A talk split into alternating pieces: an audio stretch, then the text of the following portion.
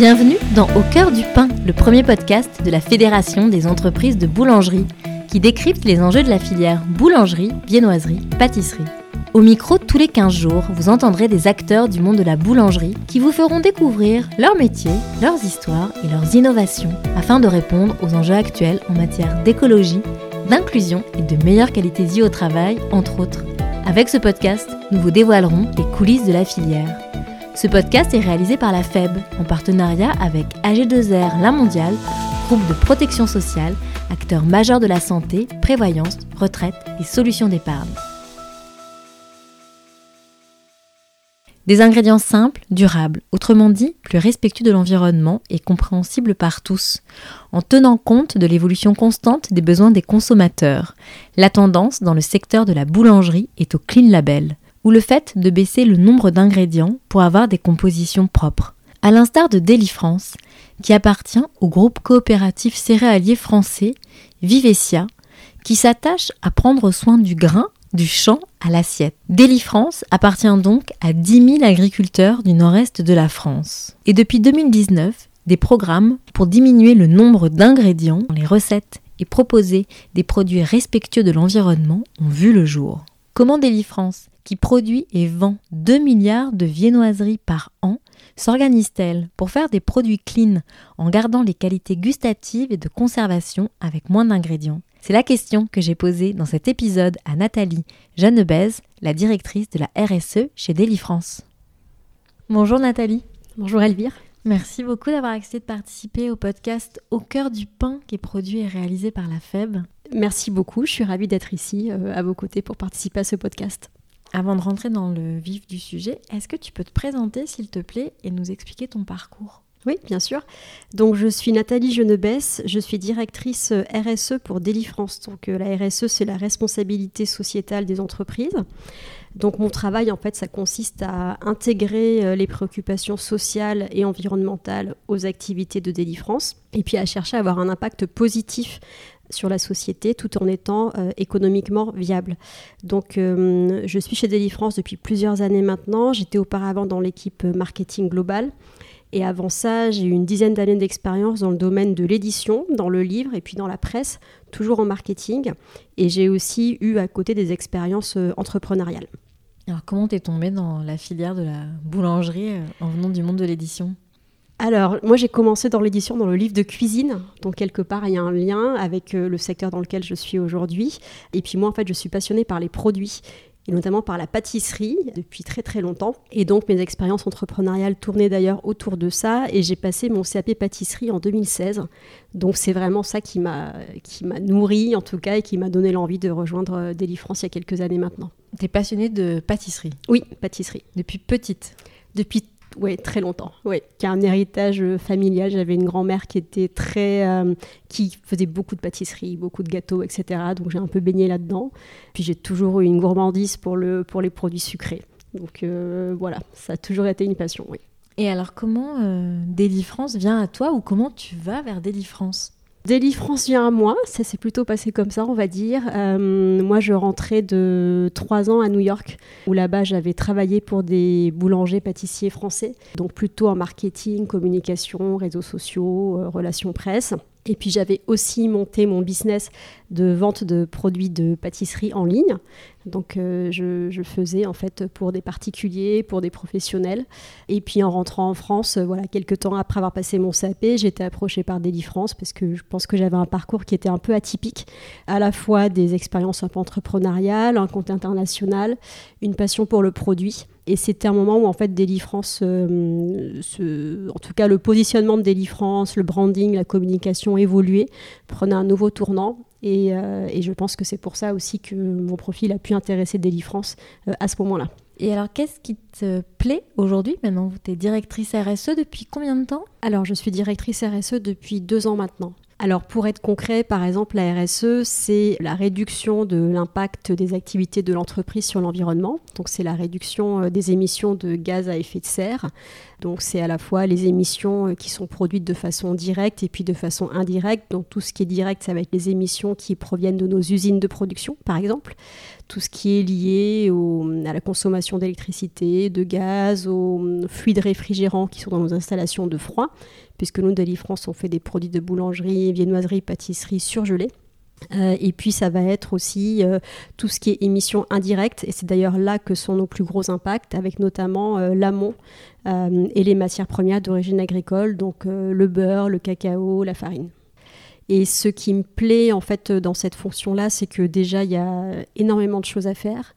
Euh, il y a beaucoup de projets parce qu'en fait la RSE ça touche à beaucoup de choses. Alors on, a parlé de la partie plus environnementale, réduction des émissions de gaz à effet de serre, mais il y a aussi la partie euh, humaine avec le soin euh, donné aux collaborateurs, collaboratrices et toutes les actions qui vont être mises en œuvre, que ce soit au niveau de la diversité, de l'inclusion, de la formation, du bien-être au travail. Donc il y a quand même un volet social qui est assez important et qui est aussi pour moi porteur de sens. Et puis il y a aussi un volet, euh, bien sûr, produit, savoir-faire, recherche de naturalité dans les recettes, recherche d'ingrédients toujours plus durables. Donc euh, voilà, c'est tout ça qui, m'intéresse aujourd'hui, puisque c'est un sujet qui touche à beaucoup euh, de départements de l'entreprise c'est ça aussi qui m'intéresse dans ce, dans ce métier-là. Il est à la fois porteur de sens et assez riche aussi, puisque c'est un travail qui est collectif, puisque moi, je, dis souvent que je suis uniquement la chef d'orchestre, mais que l'objectif, c'est que la RSE, elle soit vraiment euh, dans tous les métiers, qu'elle se diffuse en fait partout et que chacun, chacune inscrive vraiment la RSE au cœur de son métier au quotidien. Donc c'est aussi un changement à opérer et, ça, c'est aussi quelque chose qui est assez stimulant et motivant au quotidien. France, il appartient à un groupe, c'est ça, qui a été créé en 78 alors oui, France a en effet été créé en 1978 et s'est développé autour de quatre grandes catégories euh, de produits surgelés, le pain, la viennoiserie, la pâtisserie et les produits traiteurs et à destination des professionnels de la restauration hors domicile et de la grande distribution. Donc France est une entreprise française et donc, le groupe Vivesia euh, détient France depuis 2012. C'est un groupe coopératif céréalier agricole et agroalimentaire français qui vient de l'Est de la France et qui valorise et transforme les céréales, ce qui nous permet de maîtriser la filière du champ jusqu'à l'assiette. Et ça, c'est important c'est très important aujourd'hui et c'est aussi un axe de différenciation par rapport euh, aujourd'hui aux autres acteurs euh, sur le marché. Et puis la maîtrise de la filière, effectivement, c'est quelque chose qui est euh, important et qu'on peut vraiment valoriser au quotidien et c'est un vrai atout pour France. Dans le cadre de la démarche RSE, j'imagine? Tout à fait, dans le cadre de la démarche RSE, en termes de traçabilité aussi, oui. Et toi, donc ça fait 10 ans que tu es dans le groupe? Alors, euh, ça fait 7 euh, ans que je suis dans le groupe. Et tu vois quelque chose qui s'est opéré, une transformation qui s'est opérée au niveau de la RSE Il y a une accélération ou c'était déjà quand même présent au, sein de l'entreprise? Alors la RSE était déjà présente chez France. Il n'y avait pas de direction RSE, donc euh, il y avait beaucoup de RSE qui se faisait plutôt au niveau qualité. Il y en avait aussi au niveau marketing. Hein. Moi j'en ai fait quand j'étais euh, sur le marketing à l'époque. Donc ça, ce qui est nouveau, c'est qu'effectivement il y a eu une structuration à la fois chez Daily France, euh, qui a suivi la structuration aussi du côté de Vivesia. Et puis surtout, on voit, euh, nous, au quotidien, chez nos clients, aussi des attentes de plus en plus fortes sur, sur l'ensemble de ces sujets-là. donc c'est aussi pour ça qu'on a, hum, a eu la volonté de créer une vraie direction RSE avec une équipe qui est en train de se mettre en place pour justement accélérer, pouvoir répondre aux attentes clients, à la réglementation aussi, puisque la réglementation aussi euh, évolue dans le bon sens et fait que les entreprises de plus en plus s'emparer, se saisir de ces, de ces sujets pour répondre aussi aux attentes des consommateurs, des consommatrices. Donc euh, oui, il y a une vraie accélération et il y a une vraie structuration et quand on regarde en fait euh, de façon générale l'industrie agroalimentaire, c'est vrai que l'industrie agroalimentaire pèse pour beaucoup dans les, dans les impacts en termes d'émissions de gaz à effet de serre.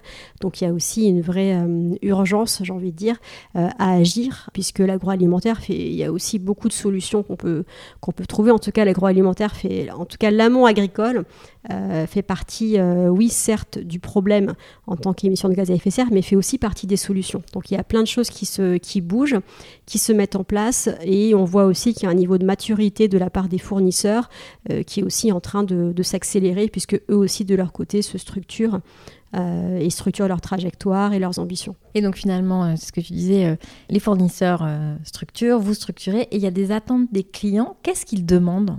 Alors les clients, il y a plusieurs choses. Déjà, je dirais en ce moment, les plus grosses attentes, elles sont sur la réduction de nos émissions de gaz à effet de serre. Mhm. Après, ils peuvent nous interroger sur des sujets plus en lien notamment avec la partie emballage, puisque tout le monde travaille aussi à avoir des démarches de plus en plus euh, vertueuses, ou en tout cas intégrer vraiment la recyclabilité des emballages, diminuer les emballages autant qu'on peut, et puis quand on en utilise, faire en sorte qu'ils soient recyclables. On a aussi le sujet du gaspillage alimentaire qui, est important. Je dirais que c'est principalement ces sujets-là, euh, carbone, emballage, gaspillage alimentaire. On a aussi, alors ça commence, euh, on voit que ça émerge un petit peu, mais c'est pas encore quelque chose qui est très développé. C'est notamment tout ce qui tourne autour du bien-être animal. Donc ça, nous, c'est un sujet sur lequel on veut accélérer aussi. Et puis euh, le dernier sujet, c'est le sujet de la déforestation, puisque on peut utiliser des matières premières euh, qui, ont un impact sur la déforestation. on est vraiment dans une démarche aujourd'hui d'avoir de la visibilité et de remonter toute la chaîne, toute la filière, pour comprendre en fait où sont les impacts, puisqu'en fait on est responsable aussi. Euh, on met sur le marché des produits, donc on est aussi responsable de la déforestation, même si elle n'est pas faite chez nous directement. Mmh. Donc on a voilà, un gros travail à faire sur euh, bah, remonter la chaîne pour bien comprendre et avoir de plus en plus de données, euh, de transparence. Il y a des interviews, il y a des entretiens, etc. Vous avez une ambition chiffrée? Oui, donc sur l'engagement zéro déforestation, il est pour 2025. Et en fait, cet engagement zéro déforestation, il vient aussi euh, de notre engagement auprès du SBTI, qui est le Science Based Target Initiative, qui est une coalition de plusieurs associations d'experts euh, scientifiques euh, qui nous permet de valider que les engagements qu'on prend en termes de réduction de nos émissions de gaz à effet de serre sont alignés avec ce qui est demandé par la science et les accords de Paris, à savoir de limiter la hausse des températures à 1,5 degré d'ici la fin du siècle. Oui, donc ça, c'est un engagement qui est fort et c'est une forte caution. Et tu as parlé du fait que vous aviez structuré depuis deux ans, donc depuis que tu es devenue directrice, vous avez structuré votre démarche RSE. Est-ce que tu peux nous dire quels sont les principaux piliers de cette démarche? Oui, alors la démarche RSE, effectivement, elle a été structurée euh, pendant les premiers mois euh, de mon arrivée sur le poste. Euh, on l'a lancée en septembre 2022, donc il y a un peu plus d'un an maintenant. Et elle s'intitule Baking Good Better et elle repose sur trois piliers. premier pilier, c'est le pilier planète, avec pour objectif principal de limiter l'impact de nos activités sur l'environnement. Le deuxième pilier, qui est un pilier people, donc là, c'est prendre soin de l'ensemble de nos équipes de façon générale. Et puis le dernier pilier, c'est le pilier produit et savoir-faire, qui a pour objectif de continuer à fabriquer des produits de qualité, toujours plus durables, aujourd'hui et demain. Tu as parlé euh, tout à l'heure du fait qu'il y avait des attentes clients qui changeaient, des attentes consommateurs également qui changeaient. Est-ce que tu peux nous dire quelles sont les attentes des consommateurs? Qu'est-ce que vous voyez, vous, chez Daily France euh, les consommateurs et consommatrices sont attirés par des recettes avec peu d'ingrédients, avec des listes d'ingrédients qui soient simples, des ingrédients qui soient naturels. Et euh, sur la partie euh, produits clean, on a pu voir aussi en France des taux de croissance de l'ordre de 35% sur l'offre clean. Donc vraiment, on a une attente assez forte, une profonde mutation en fait vers des produits plus naturels, des produits aussi d'origine végétale. Donc là, on est encore sur un autre, un autre sujet, mais qui est aussi très important la recherche de produits à base de super ingrédients. Et puis il y a d'autres préoccupations majeures hein, pour les Françaises et les Français, c'est aussi tout ce qui est gaspillage alimentaire, le plastique euh, au niveau des emballages, euh, l'empreinte carbone aussi des marques euh, qui consomment, et puis la demande de plus en plus forte aussi de produits locaux ou en circuit court, le retour du Made in France. Donc il y a plusieurs tendances aujourd'hui de la part des consommateurs qui vont vers qui, plusieurs tendances en tout cas euh, sur la partie euh, santé, alimentation, euh, végétalisation, etc. Tu as employé le mot clean, faire des produits clean. Alors ça, c'est du jargon chez vous ou qu'est-ce que c'est exactement? Chez Deli France, on a lancé le programme Go Clean en 2019. Pourquoi? Parce qu'il nous permettait de répondre donc à une demande assez forte de la part des consommateurs et des consommatrices pour des produits plus naturels, comme on vient d'en parler, plus authentiques, élaborés à base de recettes simples et compréhensibles de tous et toutes. Nous, on accélère depuis 2019 l'ensemble des efforts dans la simplification de nos listes d'ingrédients, la recherche d'ingrédients toujours plus durables. Et puis, on travaille également sur la réduction euh, de la teneur en sel et en sucre de nos produits. Donc, quand on a lancé le programme GoClean en 2019, on était dans un contexte un peu d'émergence de ce mot, de ce concept de clean, euh, clean label. Et donc on s'est dit, ben, ok, nous chez Daily France, qu'est-ce que ça veut dire être clean? Quelle définition est-ce qu'on en fait? Qu'est-ce qu'on a envie de mettre derrière? Donc on est parti sur une démarche euh, assez globale qui repose sur trois piliers recettes, durabilité et nutrition, avec bien sûr un gros travail euh, qui a été fait sur la simplification des listes d'ingrédients. Donc on a travaillé euh, en priorité sur euh, l'élimination et la minimisation de certains additifs. Et puis on a aussi euh, le lancement du programme GoClean a marqué en tout cas premiers engagements sur la partie sourcing durable des matières premières. Et notamment c'est à ce moment-là, en 2019, qu'on s'est engagé sur les œufs hors cage, sur le cacao certifié, etc. Donc nous, on a voulu vraiment faire de GoClean une démarche qui aille au-delà. En fait, très souvent, quand on parle de clean label, on entend souvent euh, additifs. Euh, nous, on a voulu aller plus loin. Donc, bien sûr, on a traité des additifs, le sujet du sourcing durable et le sujet de la nutrition aussi, en essayant de baisser autant qu'on peut taux de sel et de sucre dans nos produits. Alors, je vais passer une archive, comme tu parles de nutrition, on va entendre un nutritionniste qui s'appelle Bernard Guigrand dans une émission de France Inter ancienne de 1999, rue des Entrepreneurs, et je viens que tu réagisses à l'archive après, s'il te plaît. Pourquoi le dit-on? Bah, Je ne suis pas responsable des imbécilités que les gens peuvent sortir euh, sur les antennes ou dans les médias. Euh, peut-être parce que un certain nombre de personnes euh, en consomment trop ou en ont consommé trop, et que souvent le pain est considéré comme quelque chose qui s'ajoute au repas et que, évidemment, si vous voulez réduire les calories que vous mangez, c'est peut-être plus facile de ne pas manger le pain euh, pour pouvoir manger le beefsteak. Ceci étant, euh, si le beefsteak est un peu plus petit, euh, vous allez pouvoir mettre du pain avec, ça sera nutritionnellement beaucoup mieux équilibré, et je ne pense pas que ça fasse grossir en soi aucun aliment en soi n'est mauvais, sauf évidemment s'il contient un, produit euh, euh, qui n'est pas adapté à la personne. Par exemple, un allergène pour un allergique. Tu peux réagir à cette archive de 1999, s'il te plaît. Oui, bah, cette archive, elle est, euh, elle est intéressante. En fait, je pense qu'il y, a, hum, effectivement, le, monsieur parle des allergènes. Aujourd'hui, le pain, c'est un produit qui est quand même très, euh, très simple dans sa composition, qui comporte euh, très peu d'ingrédients. Hein. C'est de l'eau, de la farine, du sel, du levain. Donc, c'est vraiment un des produits les plus simples et les plus naturels, on va dire. Après, sur la partie nutritionnelle, je pense que c'est, pour moi en tout cas, je suis assez alignée avec ce que dit le monsieur, c'est-à-dire qu'en fait, euh, tout est une histoire d'équilibre. Donc euh, le pain apporte aussi euh, des glucides lents dont l'organisme a besoin peut être aussi source de fibres et de minéraux en fonction des typologies de pain, parce que le pain c'est très vaste. Hein. On a la baguette blanche, on a aussi des pains complets, euh, des pains en céréales. Donc euh, ils ont chacun des, choses intéressantes du point de vue nutritionnel. Après voilà, effectivement c'est toujours euh, un peu comme tous les aliments de façon générale, c'est toujours la modération qui, qui, compte et puis l'équilibre alimentaire de façon générale. Oui, dans l'archive, c'est beaucoup sur l'aspect nutritionnel du pain.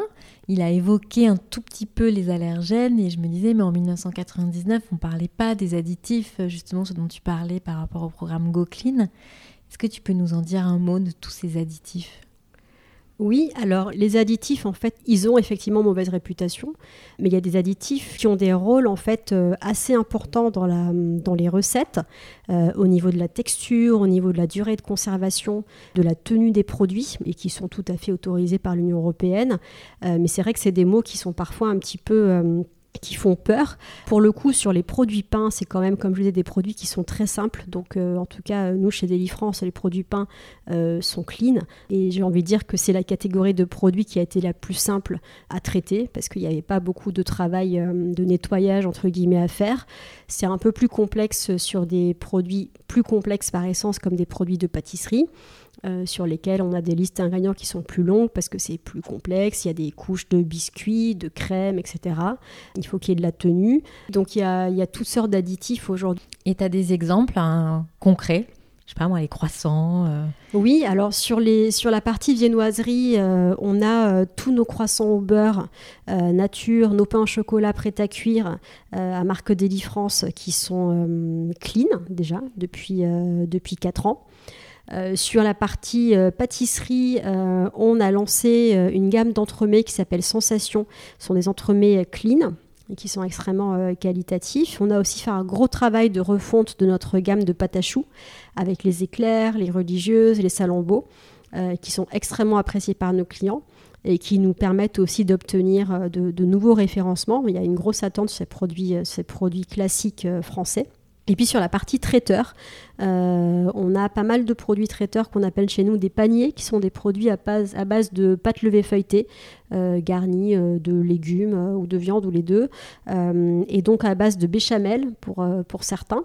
et donc là, on a retravaillé la béchamel, on est passé de 7 additifs à 1 additif.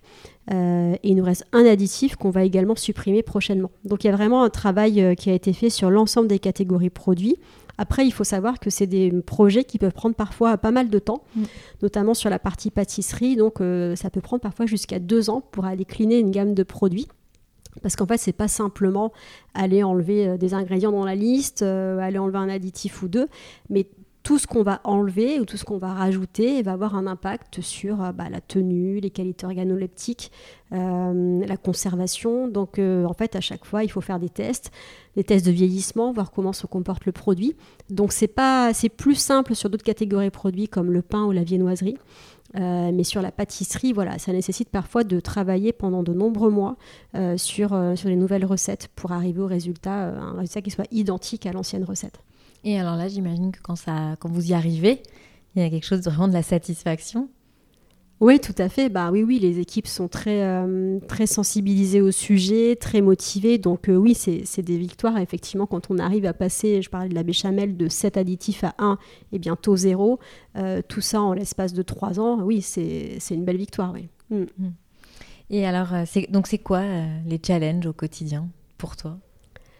Alors les challenges au quotidien, euh, je dirais sur la partie RSE de façon générale, euh, bah, c'est d'embarquer l'ensemble des équipes, euh, de faire en sorte que la, RSE irrigue les métiers, irrigue aussi la culture de l'entreprise. Et puis après, bah, c'est la multitude de projets à mener, parce qu'on l'a vu, la RSE en fait touche à, beaucoup de domaines, beaucoup de sujets. Donc le risque, c'est de se noyer un peu. Donc là, il faut vraiment apprendre à prioriser euh, et à se dire qu'on ne pourra pas tout changer du jour au lendemain. Euh, donc je dirais que c'est un peu ça, les challenges au quotidien sur mon, sur mon métier.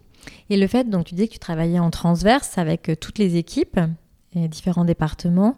Et est-ce que et tu vois une prise de conscience de la part de c'est à tous les âges ou est-ce que les jeunes ils sont plus enclins, ils te semblent encore plus engagés dans cette recherche de euh, produits euh, qualitatifs, euh, sourcés en France, avec le moins d'additifs possible? Ils, ils, sont sensibles à ce label? Oui, alors euh, on, a tous les âges hein, au niveau de, l'entreprise chez Daily France. Euh, je, pense que de façon générale, euh, chez Daily France, on a quand même la plupart des collaborateurs et collaboratrices qui sont engagés sur ces sujets. Et je pense que quand on travaille dans l'agroalimentaire, on est forcément sensible à, l'ensemble de ces sujets. donc au clean notamment, à proposer des produits qui soient le plus, bah, clean possible. Et après, oui, sur la partie euh, jeune, alors on l'observe euh, surtout. En fait, il y a deux choses. Je pense qu'on on, l'observe déjà dans la partie recrutement. Euh, c'est-à-dire qu'aujourd'hui, de plus en plus, avoir une démarche RSE permet d'attirer des nouveaux talents et puis aussi de créer un sentiment de fierté d'appartenance pour les collaborateurs et collaboratrices qui sont dans l'entreprise. Et puis voilà, pour les, pour les personnes qu'on va aller recruter, ben oui, ça, ça, fait de Délifrance une entreprise qui est engagée. Euh, et on sait bien que la nouvelle génération, aujourd'hui, en tout cas les, les, jeunes qui sont sur le marché de l'emploi, sont vraiment en recherche de sens et cherchent des entreprises qui soient engagées. Et c'est un vrai critère discriminant d'ailleurs dans leur recherche d'emploi.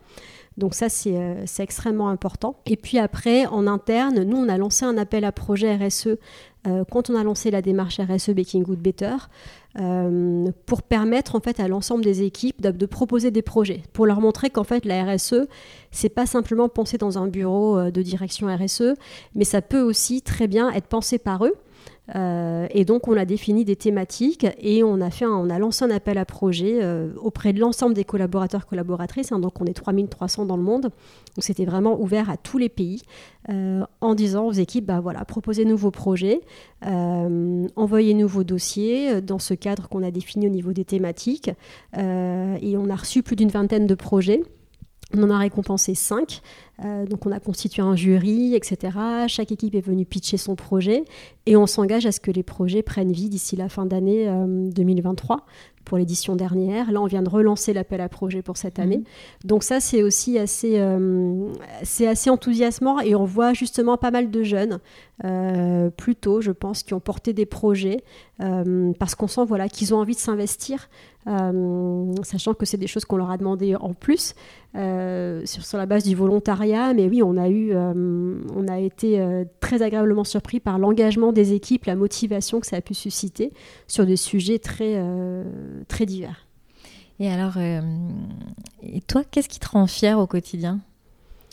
Alors moi, ce qui me rend fière au quotidien, bah, c'est euh, c'est justement de voir ces changements en fait importants qui sont euh, bah, qui ont été opérés finalement en pas beaucoup de temps, euh, puisque ça fait euh, ça fait deux ans. De voir en fait la mobilisation des équipes sur l'ensemble des sujets et puis euh, le fait d'être toujours dans un process d'amélioration continue des pratiques. Euh, donc que ce soit nos pratiques à nous, euh, que ce soit les pratiques de nos fournisseurs, de nos clients. Donc ça, c'est aussi quelque chose qui, euh, est motivant et qui m'anime euh, et qui me rend fière au quotidien. Et puis l'appel à projet, j'en parlais. Moi, je suis assez sensible au collectif, qui est pour moi vraiment source de motivation au quotidien. Et la RSE, c'est vraiment ça. C'est vraiment euh, un collectif de plusieurs services, départements qui sont engagés pour que bah, chacun, chacune à son niveau puisse faire améliorer les choses. Et c'est aussi pour ça qu'on a nommé la démarche Making Good Better, puisque l'objectif, il est vraiment de faire mieux chaque jour. Voilà. Et j'ai une dernière question. Est-ce que tu as une devise ou un mantra qui t'a suivi euh, depuis euh, ta carrière, ton parcours, tes études? Depuis le début de ma carrière, je pense que moi, j'ai toujours cherché du sens dans tout ce que j'ai fait. J'ai toujours été aussi très sensible. euh, j'ai besoin en fait d'aimer le produit sur lequel je travaille. Donc, je suis rentrée dans l'édition parce que j'étais passionnée par la lecture. J'aimais beaucoup lire, etc. Et puis après, bah, j'ai bifurqué vers l'agroalimentaire parce que j'étais passionnée par la pâtisserie. Et ça, pour moi, c'est c'est primordial. C'est-à-dire qu'en fait, je pense que je n'aurais pas cette motivation tous les jours si j'avais pas déjà un intérêt pour ce que fait l'entreprise, en fait, pour sa raison d'être. Voilà, donc je pense que c'est vraiment ça, euh, trouver, avoir un intérêt, un attrait pour les produits ou les services qu'on va vendre, entre guillemets, et puis trouver du sens aussi dans ce qu'on fait. Et pour le coup, euh, bah, être à la RSE aujourd'hui, bah, c'est vraiment, euh, voilà, c'est des métiers qui sont porteurs de sens, clairement. Mais Merci beaucoup Nathalie. Merci beaucoup. Si cet épisode vous a plu, n'hésitez pas à le mentionner sur vos plateformes d'écoute préférées. Je vous donne rendez-vous dans 15 jours avec au micro Alexia Rasson et Vincent de Bavellaire de Novépan et on va parler innovation.